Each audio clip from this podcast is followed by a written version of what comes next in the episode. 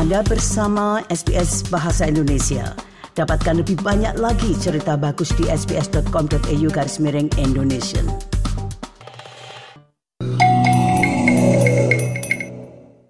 SBS. SBS. SBS. SBS. SBS SBS Radio. Nah, Anda bersama SBS Audio Program Bahasa Indonesia. Selanjutnya kami akan tampilkan yaitu tentang perpustakaan keliling di Australia yang dirangkum oleh Ibu Tia Arda berikut ini. Perpustakaan umum pendengar telah lama berfungsi sebagai ruang komunitas, menawarkan tempat gratis bagi masyarakat untuk bisa datang dan membaca buku serta terhubung secara sosial. Perpustakaan kini menawarkan lebih dari sekedar materi cetak, di mana sumber daya audio dan juga publikasi digital ini tersedia seiring dengan bergeraknya dunia ini ke dunia online atau daring. Namun seperti yang dilaporkan oleh Deborah Gork berikut ini, perpustakaan keliling membalikkan keadaan ini, membawa buku-buku dan juga sumber daya tersebut kepada mereka yang tidak dapat datang langsung ke perpustakaan. My name is Raul. I'm the creator of the Weapon of Mass Instruction, which is a sculpture that has the ability of transporting books, giving books away, collecting books, making a mess on people's head. ¿Te gusta leer la lectura? On my head too, also. Itu tadi suara Raul, pencipta Weapon of Mass Instruction, perpustakaan keliling di Argentina yang dibuat menyerupai tank dan dilengkapi dengan rak-rak yang penuh dengan buku. Bagi akademisi studi informasi Charles Sturt University, Dr. Jane Garner, ini adalah bukti bahwa perpustakaan keliling dapat ditemukan di seluruh dunia dalam segala bentuk dan ukuran, tidak terkecuali di Australia. Mobile libraries come in all shapes and sizes. There's on the biggest scale there are like huge articulated trucks that are fitted out with shelves and seating areas and computer terminals and you know bean bags, carpet on the floor, just like a small library building, but it's on wheels. Right down to much smaller arrangements where you've got maybe like a small um, van which has got sides that open up and people come they don't go into the van they'll walk out to the outsides of the van the sides will come up.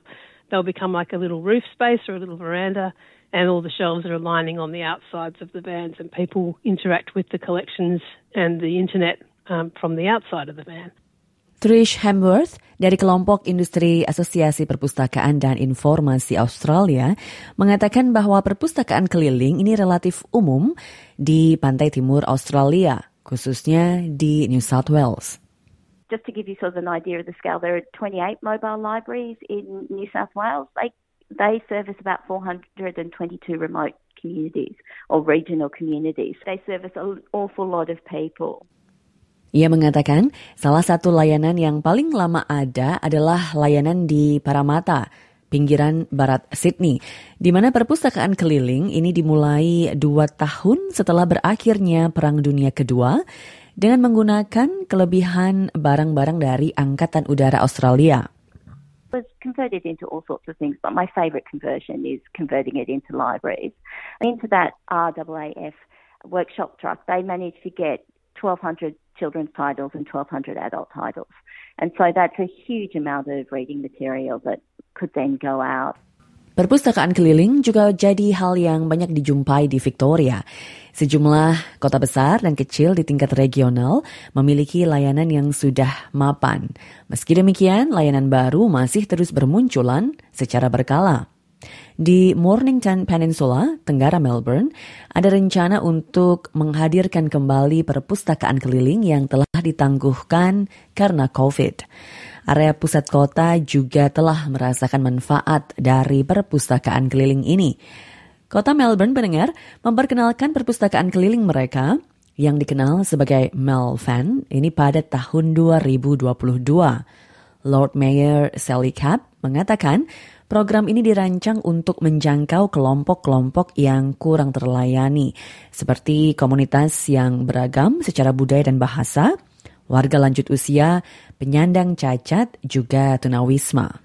Dr. Jane Garner mengatakan perpustakaan dapat tetap bertahan dan berkembang meskipun ada tekanan keuangan dan meningkatnya biaya hidup. Ini justru karena perpustakaan memainkan peran penting dalam kehidupan masyarakat. Ia mengatakan dampak positif inilah yang membuat perpustakaan keliling akan selalu sangat dibutuhkan. If you walk into a library on any given day, you'll see parents with young children, you'll see older people hanging out together, maybe knitting groups, maybe reading clubs. There'll be uh, kids in there doing occupational therapy sessions with their OT. There's uh, there'll be families in there, uh, multi generational families hanging out, grandkids with their grandparents. Um, it's the only place really in our communities where people can go without having to pay money and just to spend time to learn, to read, to see what's going on in their communities. Mobile libraries do all those things as well. They just come to the people rather than the people having to come to them. Demikian tadi pendengar, rangkuman terkait dengan perkembangan perpustakaan keliling yang disusun oleh Deborah Grork untuk SBS News dan dibawakan oleh Tia Arda untuk SBS Indonesian. Nah itulah tadi Ibu Tia Arda dengan rangkumannya tentang perpustakaan keliling.